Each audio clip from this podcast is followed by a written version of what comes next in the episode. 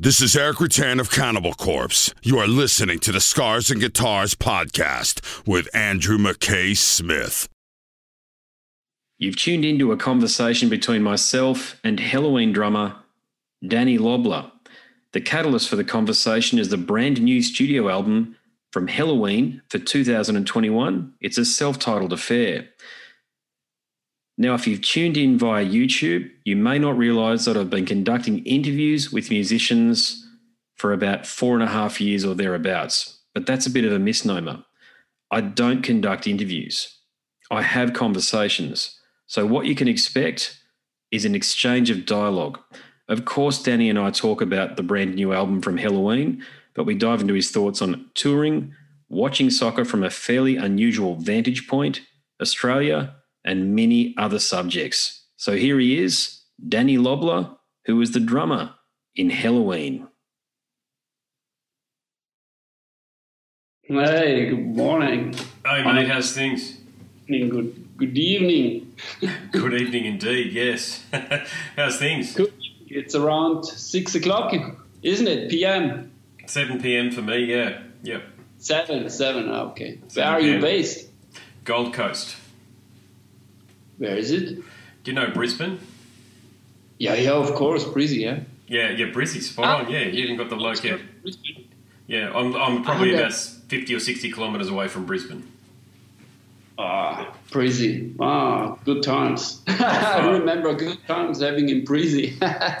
It's a nice town, Brizzy, yeah, that's for sure. And you, you guys are welcome here anytime you want to come over. You know that. So it sounds like you, you to your point, you, you have had a great time here. So tell me about that. Was it just a good night out in the town and good night meeting fans?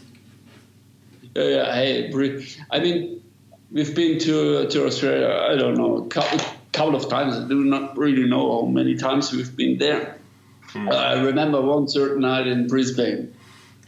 I don't want to talk about it, but it was a tough night. and it was Awesome. a fucking hard show the next day. That's all I can tell you.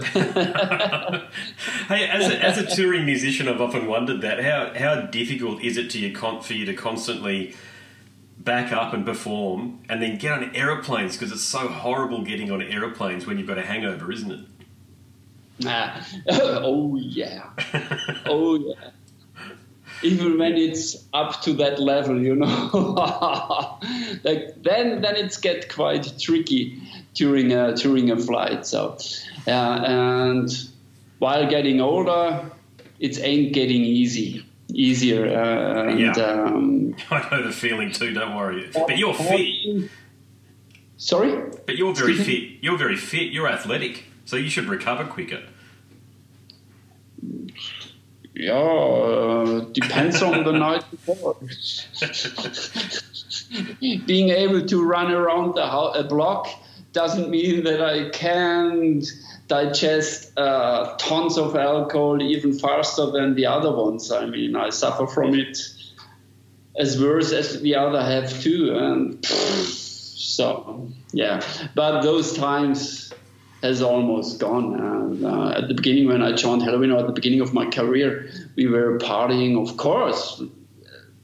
Young bloods put a heap of rebels into one club, onto the, on, into the tour bus and whatever, and let them play and do whatever they want to do. It ending up in having a lot of fun and alcohol and whatever will automatically part of it. Yeah. And so I had a lot of fun being on tour in my career.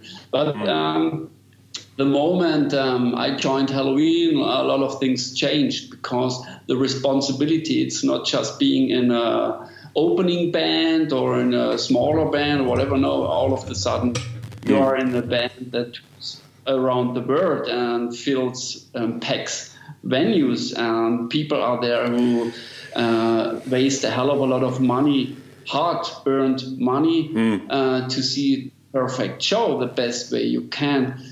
So um, from that moment, a lot of things changed, and I'm a quite professional professional in that way. So uh, Yeah. I have strict uh, a strict plan over the day when I have to eat what. My tour manager knows exactly my touring. Yeah, now it's time for Dani to eat that and that and to to get back on my feet uh, after a long long tour or a hard hard show to to or to resist, I would say, uh, that uh, yeah, that stress on tour. Uh, and even if you have to fly a lot, that makes a lot with your legs, for example, and Yeah. you're a double bass drum player. So getting out of a plane onto a stage and uh, burst out into burst into uh, eagle fly free. That's uh, it's a lot of pain going uh, because of the air pressure, whatever Yeah. you suffer from during a flight. I mean, you know what I'm talking about. And then being all of the sudden playing drums in Helloween is a kind of sport. Yes. You know, um, I like it a lot, of course. But it's a kind of a sport, and so I take it the way a sportman a sportman does. So I follow the same way because I'm a sporty anyway. So I'm Yeah. into I watch what I eat, uh, but I'm not a holy. I'm a sinner too. You're allowed to be. I mean, you're, you're in one of the biggest heavy metal bands on the planet, so you've got to be allowed to enjoy yourself from time to time.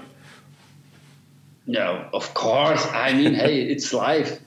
It's and if you are surrounded by so many cool people or uh, uh, pals, I am. And during the tour, even our crew, I mean, we've been together for such a long tour, even with our crew, so we became friends and our families stick together. Uh, I'm best man to our monitor man, or my monitor man is the best man to our whatever. So we are all really well connected. Yeah. The kids, the families, and so on. It's a, it's Helloween is a real family. Became a real family over the years. So uh, with I- our prince on top, Mr. Weikath. Everyone and Weiki is uh, Weiki is our yeah, that's Weiki. that's the family and grand grandfather of it all. Yeah, I get it. I get it. So, so tell me, uh, Dani, how have the interviews been going? Have you enjoyed being on the promotional trail for this album? yeah, I mean, for me as a drummer, it's it's really strange. I mean, to do interviews part of the I call it job. Uh, it's it's my passion. It's part of living the dream. But uh, I'm not a songwriter, so uh, all of the sudden, uh, my, my, my, my schedule is packed with interviews, and I said, "Hey, I'm the fucking drummer. Are you kidding me? I mean, I'm used giving interviews for drum magazines or magazines who want who want to have the drummer uh, to talk about the drummer side."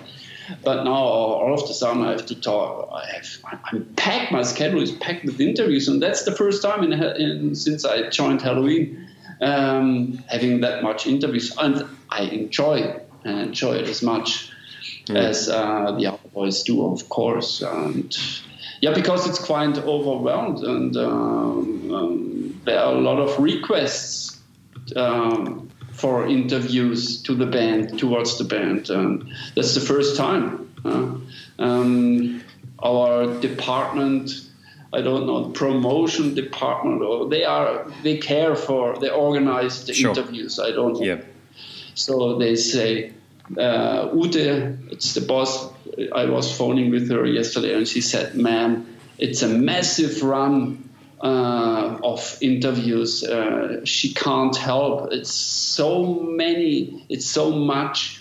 And it's the first time, and that's overwhelming too, as the reaction of the album as, as, well. It's uh, a kind of strange. It's uh, crazy what's going on these days here in uh, Germany or in the Helloween family.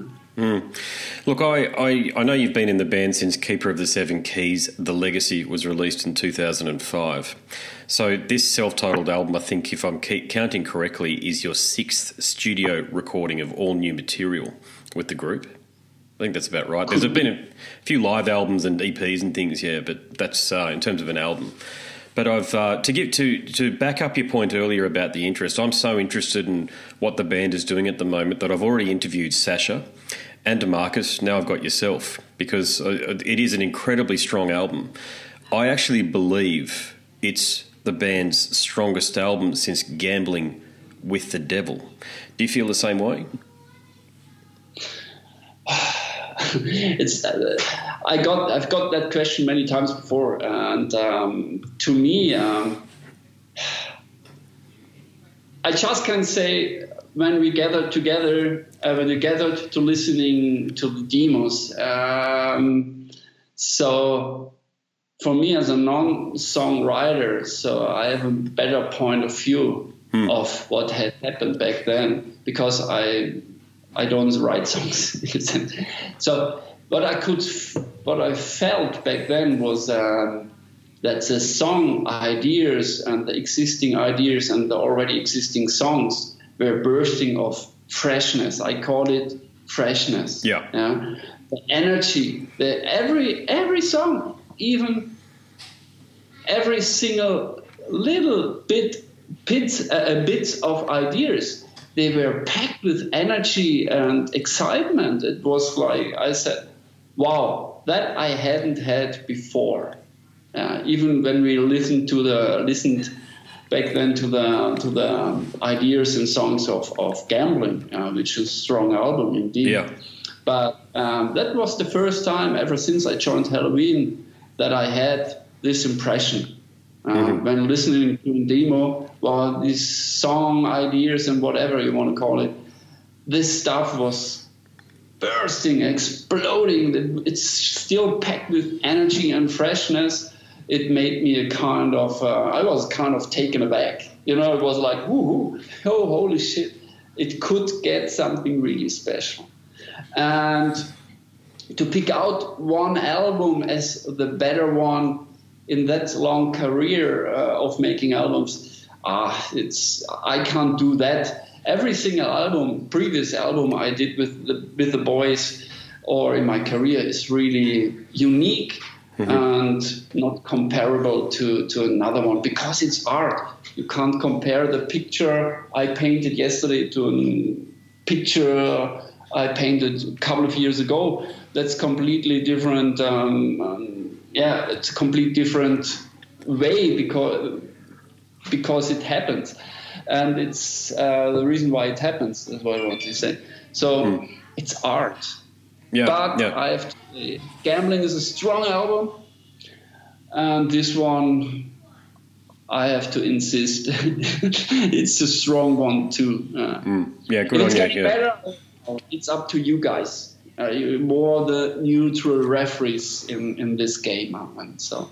The neutral referees, indeed, but I think they've already made a decision and said that you're onto a, onto a winner here. And a point that I made with Sascha was that I feel like as though this album brings you guys to a very healthy middle age.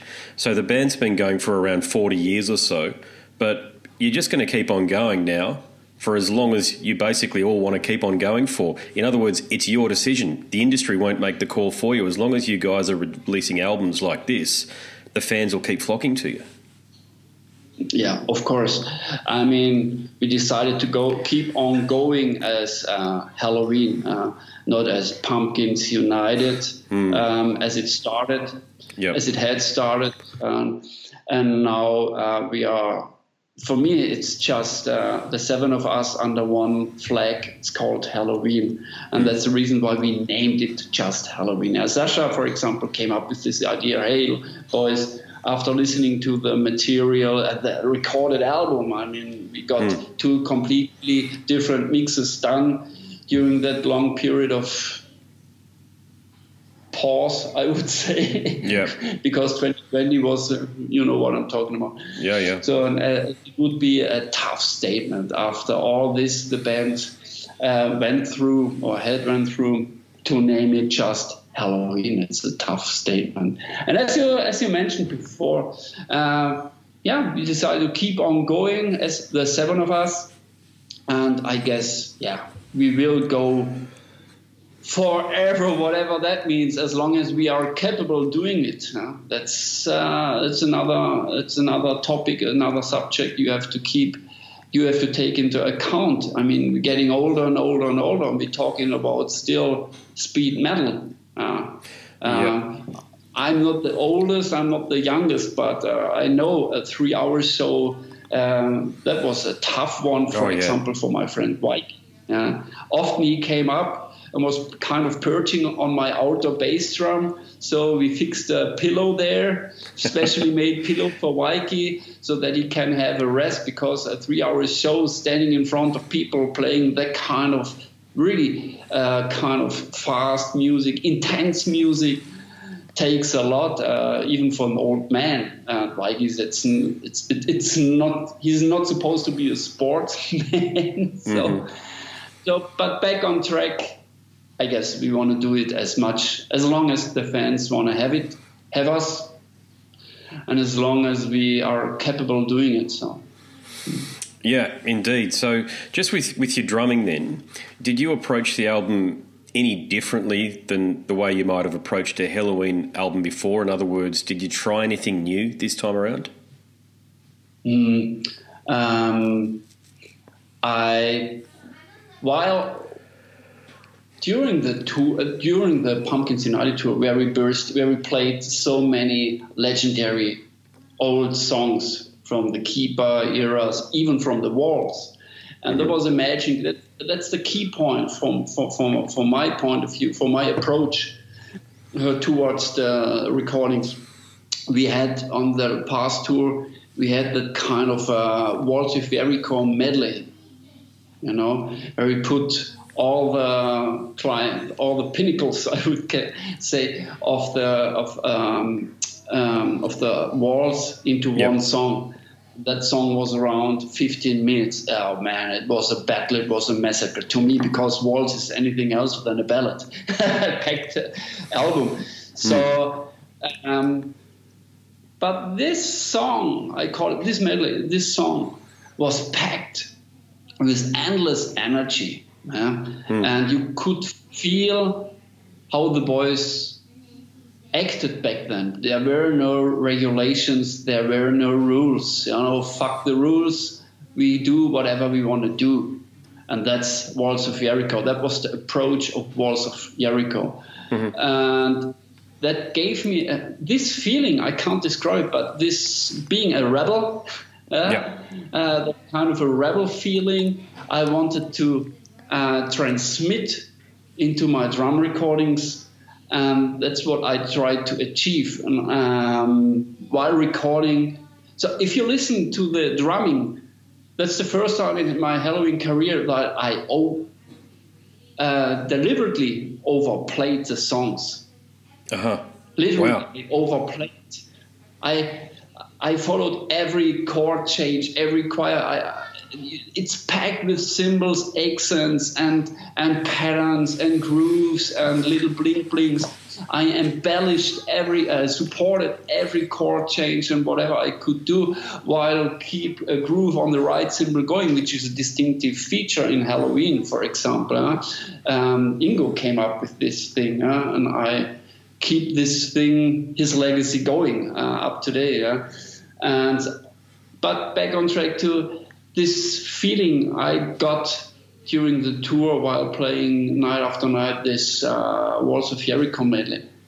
This particular feeling of roughness um, I wanted to transmit to the album. And mm-hmm. I overplayed deliberately and I just smashed the drums onto the tape and yeah, it ended up in having that what you can hear now. Uh, that's the difference to what I did in the past. I'm uh, really, actually, I'm a meticulous one. I have to be really meticulous and fuzzy because I have to come up with the exact, with a perfect timing. Uh, precision is my second name, so to say. That's what Weiki always says. But this time, I didn't care about ah, it's a bit floppy. Um, ah, fuck off. How does it feel?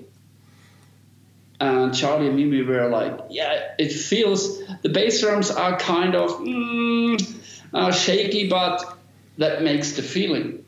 And that's the way, uh, for example, um, Markus told me uh, Walls of Jericho was made. So that was my attitude and uh, the approach towards the recordings. And that's the difference to what I'm used doing in the past, or what I did in the past. yeah, exactly. Yeah. Okay, sweet. Yeah, I'm going to have to listen out for that then because I'm I'm a bassist, and uh, I love it when a drummer cuts loose. Now, I've always considered you one of the preeminent metal drummers, certainly that I'm aware of from all of the albums that I've listened to, and I've listened to so many at this point in my life, being that I'm in my mid 40s. But uh, yeah, your style is very much bang on top of the beat. I find you're not one of those drummers that drags the beat because some do, don't they? So I'm going to have to go back and, and I've listened. To, I've had the album now for about a week or so. Haven't had it long enough yet to form opinions about each musician's performance, except to say that it's just oh, it is up to that extremely high standard Helloween you guys have already set. But I love hearing from like what you just said then the nuances diving into the detail to understand the approach and how that influenced the songwriting. So here's a question for you about the two returned vocalist and one guitarist. So Michael Kiske and Kai Hansen. I understand. Yeah, I, I, didn't know it was as far down the line as you're going to change the name of the band to Pumpkins United, but there you go. But uh, Michael and Kai, having them back in the band, and of course this is the first time you've been in a, in Helloween with them. In your opinion, what what do you think that they individually brought to the recording session? Um, it's quite easy. Um, Kai always, I mean, he's an energy-packed battery, you know, and he brought in, he really brought in that kind of energy. That's an uh, almost overused word in my vocab, but he's a he's a real power battery, mm. uh, power bank, power bank in a sense of he's really floppy when he plays. For me, it's like, oh my god, where's mm. the one? To be honest, you know, mm. compared to Sascha. Sascha, Sascha is a machine, and packed with energy too.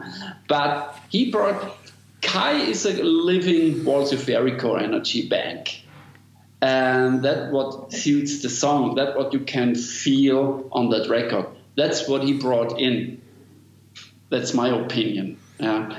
and michi yeah, he's just a distinct distinctive voice of helloween uh, without offending um, Andi yeah, mm. or Kai. But I mean, at the pinnacle of their career, mm, that's my opinion. It's the Kai, uh, Kai Kiske. Michi Kiske. Kai, Kai, Michi, Kai, Kiske, Orme. I get it. and, and having having back that missing link to me, it was always the kind of missing link, this voice. Hmm. Um, that's what we have now on the record.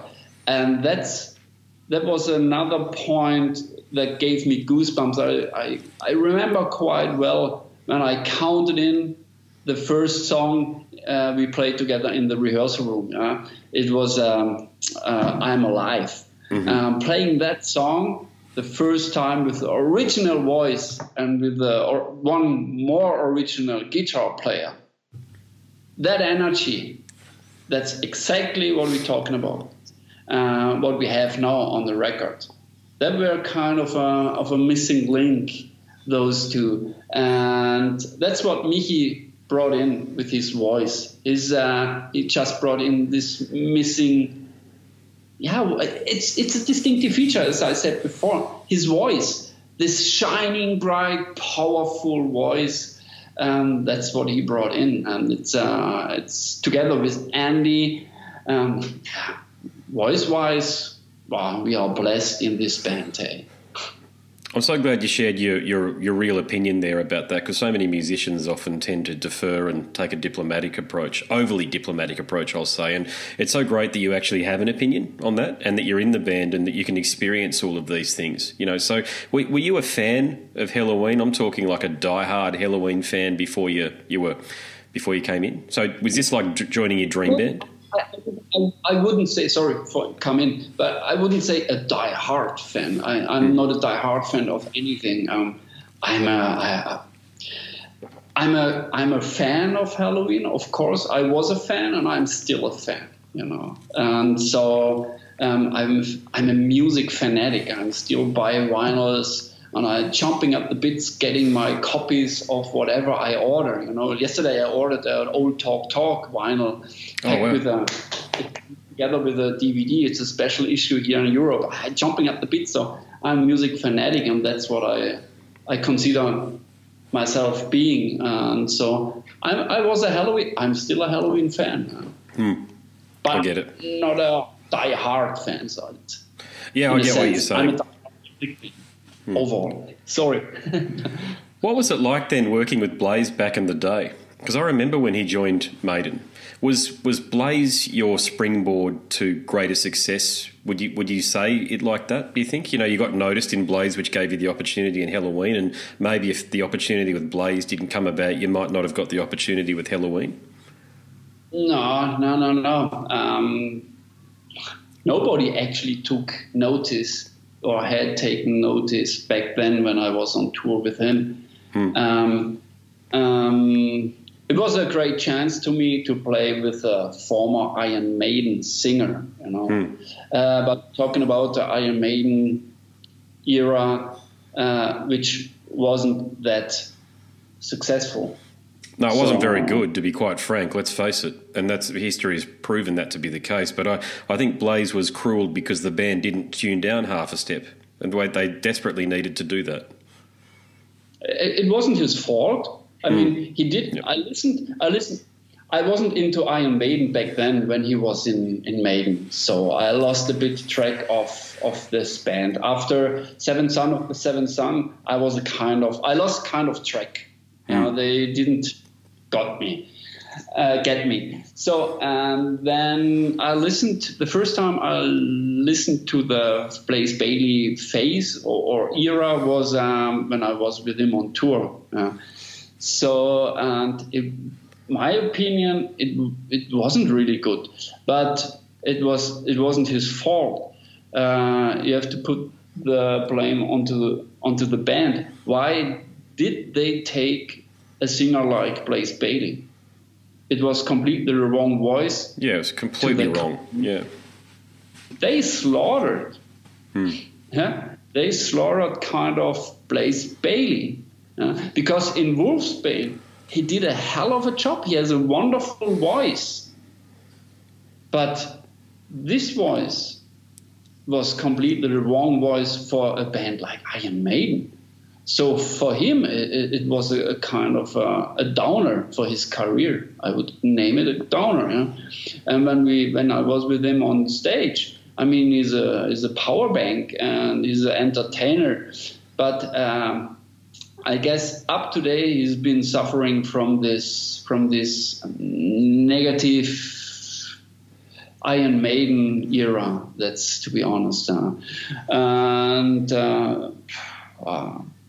He's still in the slums. Uh, he- yeah, he suffers from it in Yeah. general. That's opinion uh, that you can feel. Uh, still up to date. He just talks about this era, and uh, I'm so sorry for him. I feel so sorry.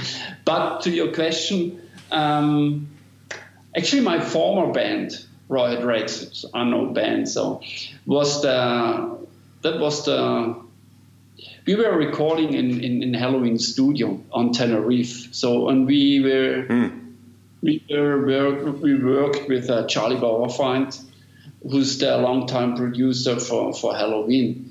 So that were actually the connection um, when Oh, it okay. came to Right.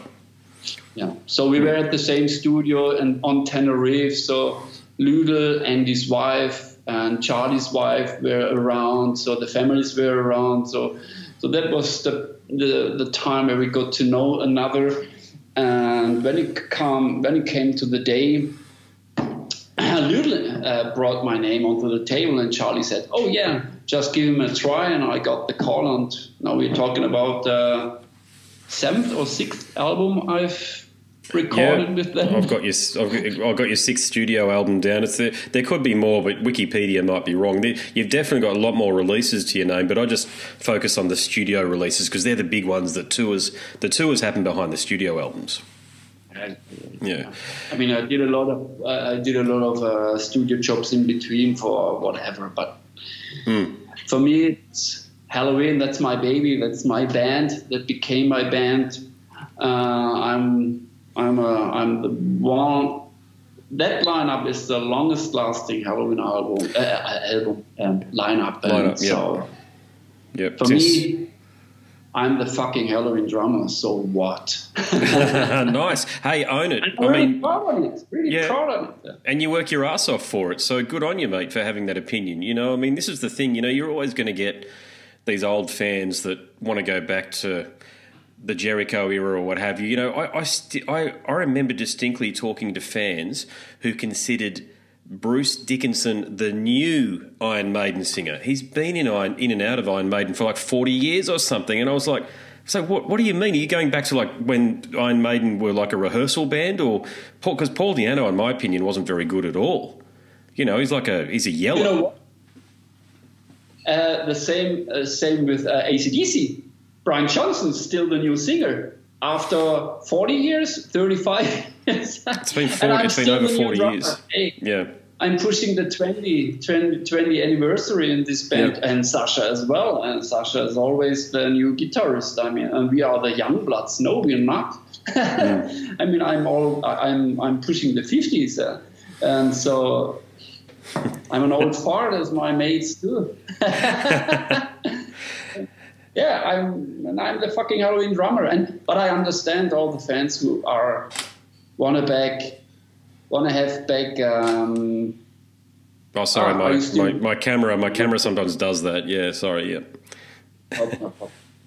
but I completely understand that. The, now we bring in the word die hard friends of the of the really beginning era, yeah, with mm. Walls of Jericho.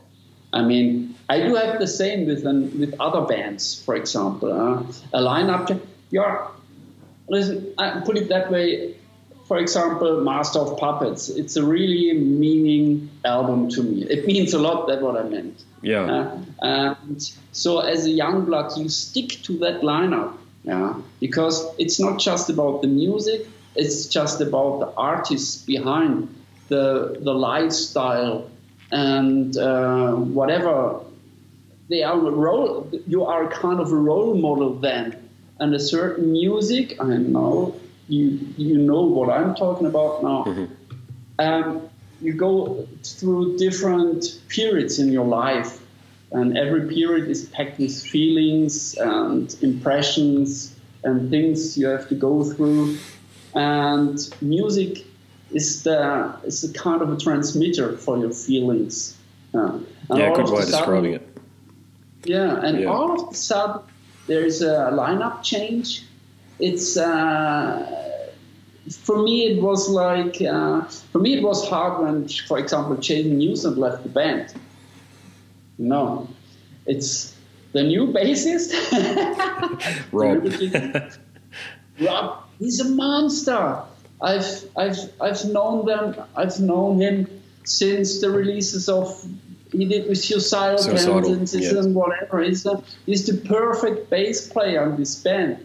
But for me, something has changed, you know, and that's the way and the reason why I understand the die-hard friends from the Walls of Jericho, or even from the Keeper of the Seven Keys, or from the Uli Kusch era, yeah. who are complaining about the new drummer who sucks. And I, it's okay for me because as long as they complaining, first of all, at first place, they have feeling towards music. Music means something really different, uh, uh, important to them, yeah? and that's a good that's a good sign to me. Uh, and on second place, yeah, as long as they don't like me, I'm still alive. yeah, I know. I've, I've look even with my podcast series. Occasionally, I get some negative feedback, and it's not even that bad to be honest with you. But it surprises you at first, and you think, "Oh shit," and then you go, "Oh fuck it, who cares?" It's got nothing to do with me. I don't know. And they're always, I got to say, they're almost always anonymous users too. You don't know what their names are. They're using Firefox 32 or some other stupid name.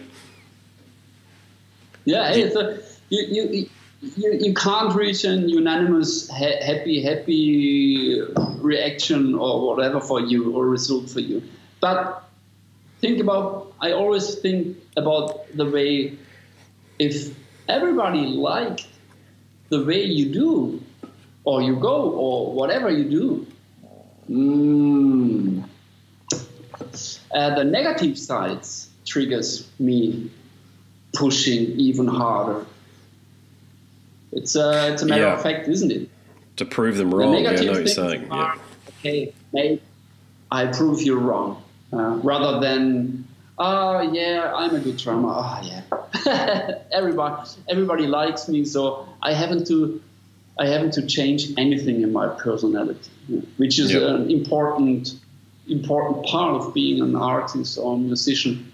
The personality, the side of your personality Yeah. because in your playing that's an interesting point of view uh, charlie came up our producer came up with listen then um, the reason why you are in Helloween are the play, your playing skills are just about 20% of the reason why you are here Yeah. the other eight are your personality because you suits the band, you fit into this uh, this rooster, into these characters, the respect you get up with, and all these things. Your personality, your the way you are uh, act as a human being. That's the eighty percent. And uh, Yeah, I'll never forget reading David Gilmour's comments about Guy Pratt in Pink Floyd, why he recruited Guy Pratt. And he said words to the effect of We can find a bass player who can play this material. Any professional bass player who gets paid for a living to play bass can do this. What I couldn't find was somebody who was fun to be around, who had a good wit. And you, you strike me like that. You strike me as though you've got a very good sense of humour and that you'd be fun to be around. So I can see why they recruited you. Yeah, I, I mean we fit. We, hello, my little cat.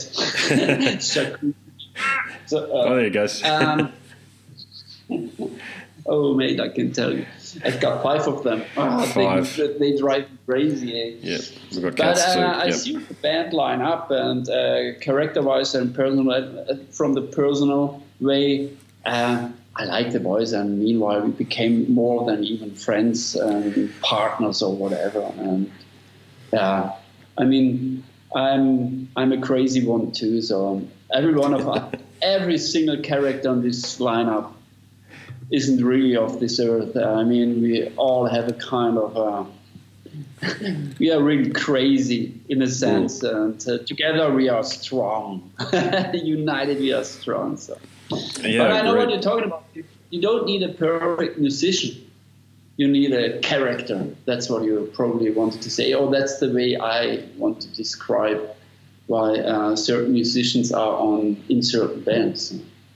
Well, you You need a you- character who transmits something, who has something to say, who moves something, uh, who makes you feel good or who makes you feel shitty or whatever. Um, that's a good show. Uh, that's a good sign. Yeah, I always say because I play a fair bit too, that the people I want to be in a band with, sure they can play, but at at the intervals, so we play play covers, so play for an hour, stop for half an hour, play for an hour, that sort of thing. I want to talk about the football scores. I want to talk about current affairs. If we're talking about anything else, like if we're talking about what happened on stage or what have you, I'm like, I don't want, I don't want to talk to you about that, God, because we're going to go back on and do the same thing all over again. There's no point in. You're a professional musician. You should already know what to do, especially if you're in your 40s. If you don't, then you shouldn't be in the band, in my opinion. You know, with what I'm doing. So those people that can share jokes and we can talk about things that are pissing us off in current affairs. And the big one for me is football because I play on Friday and Saturday nights, and we tend to watch the rugby league we watch here in, in Queensland. Ah, yeah, That's rugby. different to the soccer. Yeah, yeah. Yeah, different to soccer. We got soccer here too, but it's not. It's it's big with the kids, but not with the adults as a spectator sport.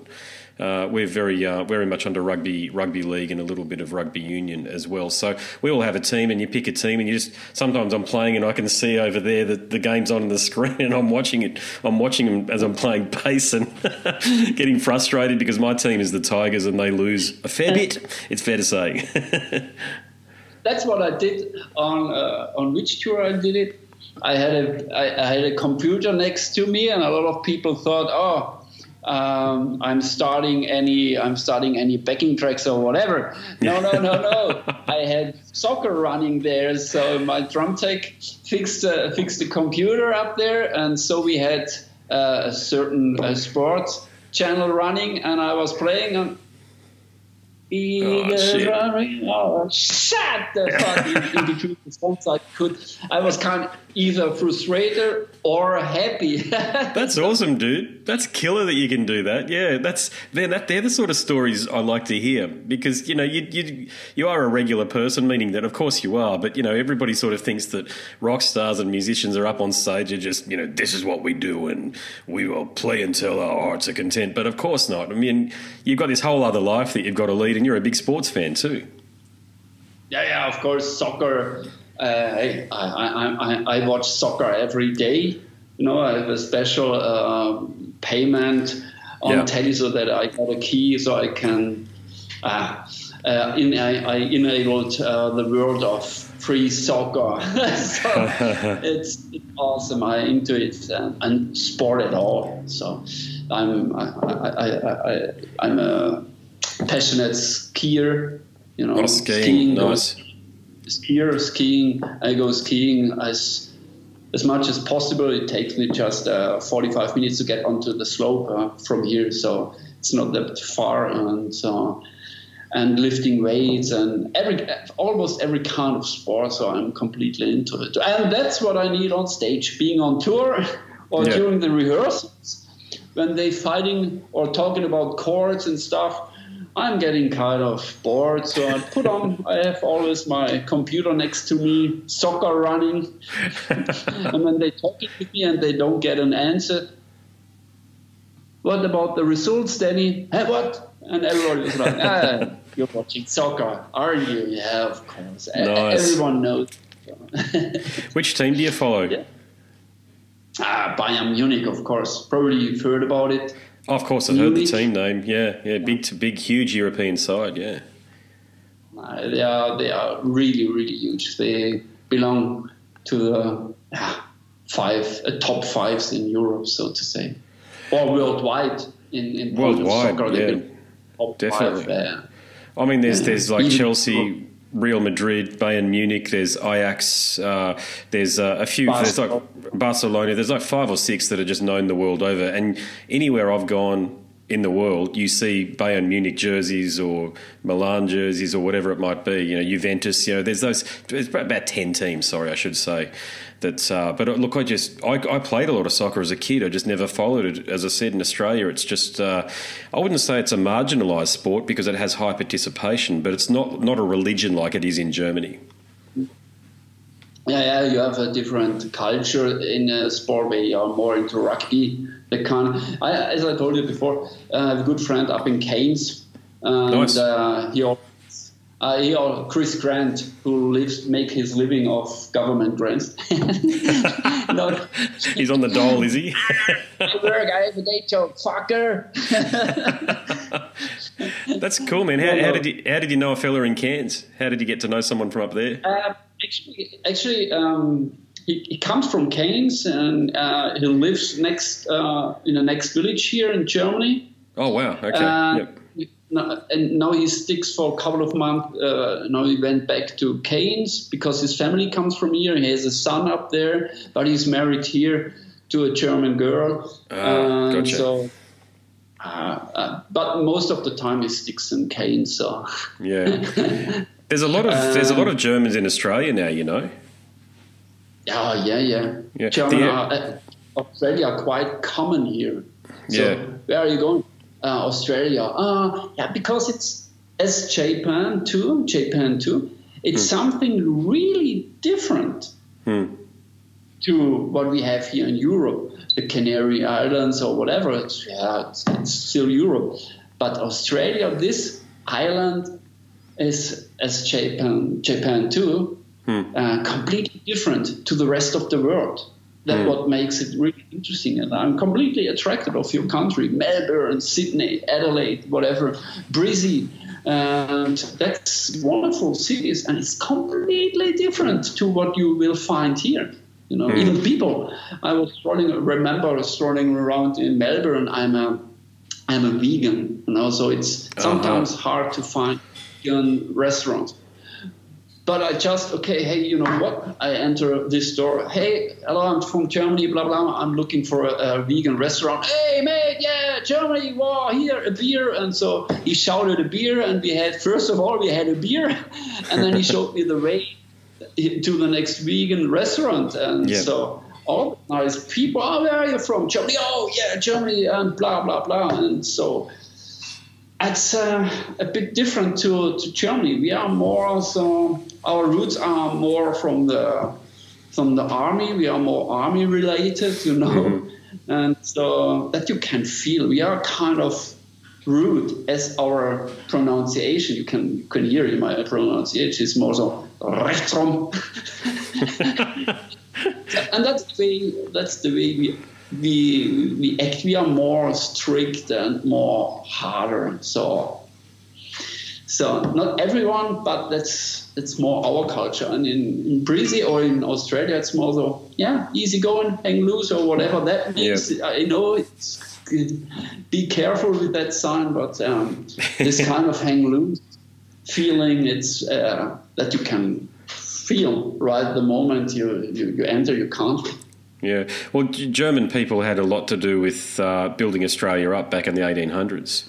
Around me here, the cane fields were all originally they were started by German migrants. So, to give you an idea, one of the one of the towns near me is called Steiglitz, which is a German name. Yeah, yeah. And uh, there's yeah. there's the, the street names have got you know Opperman, this sort of thing. So there are lots of German street names. The church is literally called there's a there's literally a road called German Church Road near me. So to give you an Oh. idea, yeah, the settlers were very strong, and my kids go to a Lutheran school, which is of course uh, you know Martin Luther German. So very mm-hmm. very strong German. I wouldn't call it influence because you, you you wouldn't know that there was a German influence here, but the inspiration is very much German. Mm-hmm. It's not just Yeah, English and Irish, you know. I guess it was during the 1920s, right? So 1920s, 30s, where uh, heaps, or at the end of the 19th century, where heaps of Germans Yeah, end of the 19th century. Yeah, that's right. Yep. Yeah, I've, I've, I've saw a lot of uh, history uh, broadcasting about that thing uh, in Australia uh, on telly. Though we have a special history channel, which Yeah. is hosted by an Australian who grew up uh, here in Germany. He speaks a kind, he speaks clear German, but with this uh, Australian accent. and he's Nice. running around the country with the camera, a, a camera team, and explains to the spectators what happened here and shows all these buildings and the leftovers and the influences in architecture and whatever. And so that's quite interesting what he does. So, so that's the reason why I know you what you're talking about. And even Yeah. Chris, my friend from Cairns, told me a lot influen- uh, uh, about influences he had as an or, original born Cairns one, Kenyaner. it's a mixture between German here and his, Yeah. his slang. Uh, original born Kane one boy, whatever. Hmm. So even he can tell you stories about the German, I call it leftovers in your culture. So. Yeah, they're German leftovers. That's a good way of describing it. Yeah, I think everybody thinks Australia is very English abroad, but uh, it's not at all, actually. I mean, there's definitely the influence there, but say, for example, with my heritage, I don't have any English in me. It's Scottish and Irish. I mean, there might be some English Yeah. further down the line, but McGrath on my mother's side and Mackay on my father's side. So, um, Okay. yeah, I mean, you could say British Isles, really, but uh, I think it used to be like that maybe prior to 19, uh, the World War II, but not afterwards, for God's sakes. I mean, you go to Melbourne and there and Sydney, there are whole communities now of uh, Arabs and uh, Indians and Chinese. It, like whole suburbs where you'll go, you'll you'll see, or you won't see an Australian, you know, an ethnic Australian, so to speak. You'll just see different cultures. I know, I know, Germany's a lot like that now as well, isn't it? Uh, yeah, because of uh, the world getting, because of the possibilities you have as a human being right now, or now uh, today's possibilities you have traveling around the world. It's not that tricky as it was in the past of our history of the human being uh, re- to reach your country. I mean, I book a, a ticket, enter a plane, and 20, 20 hours later, here I am. You know, uh, so uh, to to move house uh, on this planet is even easier than it was uh, 100 years or 50 years ago. Even after the Second World War, where the human being was eager to traveling around the world and and yeah, whatever they want and settle wherever they want to settle to. Hmm. And um, I guess this word cosmopolitan uh, nowadays became um, something really important for our Earth, planet, human being, whatever you want to call it, uh, mm. culture. Well, congratulations on a on a stellar career thus far. Uh, as I said, healthy middle age, but I think for you, mate, it's it's like you've just gotten started. you know, you know, you're, you're drumming. You'll just continue. You're like the next Tommy Aldridge. You're just going to keep on oh. doing what you do.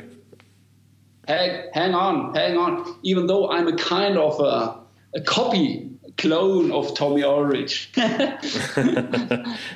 what was kind of embarrassing when we were on tour with Whitesnake. So uh, because I I copied his his patterns and stuff because he was the influence of me um, when I was a kid. So I play almost a couple of the same patterns he did afterwards. You know. So when he when he yeah. was watching my drumming from the side, and I was like oh my dear, no it comes, no it comes, his pattern. And I was like, oh, please do not recognize it. I did a hell of a job, bro, mate. And so, thank you, mate. That's but nice, thanks for, for, for, for compare my name or bring my name onto the table, onto the same table with his name. Um, he's a legend. Oh no, I've thought that for a few albums now. That you're the you're the guy. You know, there's there's always people out there that are sort of carrying a certain torch, and that's that torch that you carry. You know, Tommy Tommy's still going strong, and, and God, I mean, his physique is awesome, isn't it? I mean, he still looks strong in his early seventies, I think, isn't he? But but then yeah, yeah, you've got it going on as well. Yeah, yeah. So you've got it going on as well. So we were on tour uh, at the end of nineteen uh, together in South America, Scorpions, Whitesnake, uh, Helloween. Hmm. So and watching his watching his drumming night after night, his energy and his stamina, and he's still fucking loud, even though he pushes or he pushed back then the 70. Hmm. I mean, he's now he turned 17 now. This I think year, so. Yeah, yeah. I'll, I'll check it out. But like this, and he's a real monster he still plays with his fucking trunks in his hands. So yeah. So uh, he's yeah, a, no, he's, he's, he's seventy. He's already turned seventy. He was born in August 15, 1950. So yeah, he's. Uh, man, incredible, incredible physique, man. But as I say, man, look, congratulations to you on everything you've achieved, and you, have got so much more to give. And uh, long may we, as fans and listeners, receive Helloween albums with your drumming behind them, brother. Oh, Thank you, mate. Thank you, mate. So I really appreciate those words. That made my that makes my day today, or that made my day. So, or it's going to make my whatever tense you want to take now. all good, all good. Well, I hope to catch up when you come to Australia and have a few beers, mate. That'd be nice. Yeah. T- be careful what you're saying. I take you what you have said now. I'll take you out in Brisbane. I'll take you out around Brisbane again. And, yeah, yeah. because a thing, uh, what I've learned was anything less than six too many are not enough. Is it right? I absolutely agree That's with that, especially if you're having a big night. anything less than six two are not, uh, anything less than six are too many, or what's called? Uh, anything less than six isn't enough. There you go. I know what you're saying. Yeah, anything less than six isn't enough, and uh, or what is it? Um, one is too many, and a hundred's never enough. That's the other saying. Yeah. So if, a lot if, of things. A yeah, I drink like that. Up while talking with him, so I think even when he was drunk, uh, uh, when when he's drunk and roistering about the streets and howling into the tavern, so I'm he is always so anything less than six to eight is not enough. Uh, what? Yeah, What'd you say? yeah, but cool. he's a sporty too. It's a monster, really. Uh, He's uh, kayaking, is it oh, right? God. Yeah, kayaking. Yeah, yep. And a good friend of uh, one of the best friends of his uh, of him is uh, uh, Fisher. He's called. Is an Australian crazy man, sporty. Um, Fisher is the king of kayaking. Um, oh right, yeah. Not familiar with the sport, but yeah, I can probably look him up. Hang on. He, he's quite famous in, in Australia. Fisher. Uh, I've forgotten the first name, and he released a, a video about his journeys, what he did where uh, with his kayak, uh, black the Black Book by whatever Fisher is called. I don't, I don't know, can't remember his name properly. Oh, it's all right. I'll find him afterwards. Yeah, yeah. But uh, yeah, kayaking. Uh, it's uh, it's another one. It's like soccer in Australia. A lot of people do it, but it's not not really got a prominent it's not that all that yeah. prominent in the public eye sort of thing. Yeah, but no, that's cool. Yeah. So yeah, thanks very much again, brother. Thanks very much for the conversation, and uh, God bless, and uh, may you continue to keep on doing what you're doing. yeah, thank you. Same to you. Hey, and uh, I had a lot of pleasure talking with you. It was something. Uh, finally, something different than the regular interviews I, I had given so far so I really appreciate those things, and uh, thank you. Sweet. You made my day. Awesome. Yes, I, de- I, definitely try to have a conversation like just two normal blokes. I always liken it to imagine we get we sit we sit next to you together on a plane. That's what I want it to be like, and we're just talking. You know what I mean? Because you've got nothing else left to do.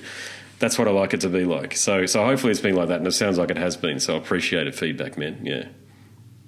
Achieved. Hey, thank you. Really uh, enjoyed talking with you and have a good good evening. Good evening. Almost good eight evening. o'clock. we play rock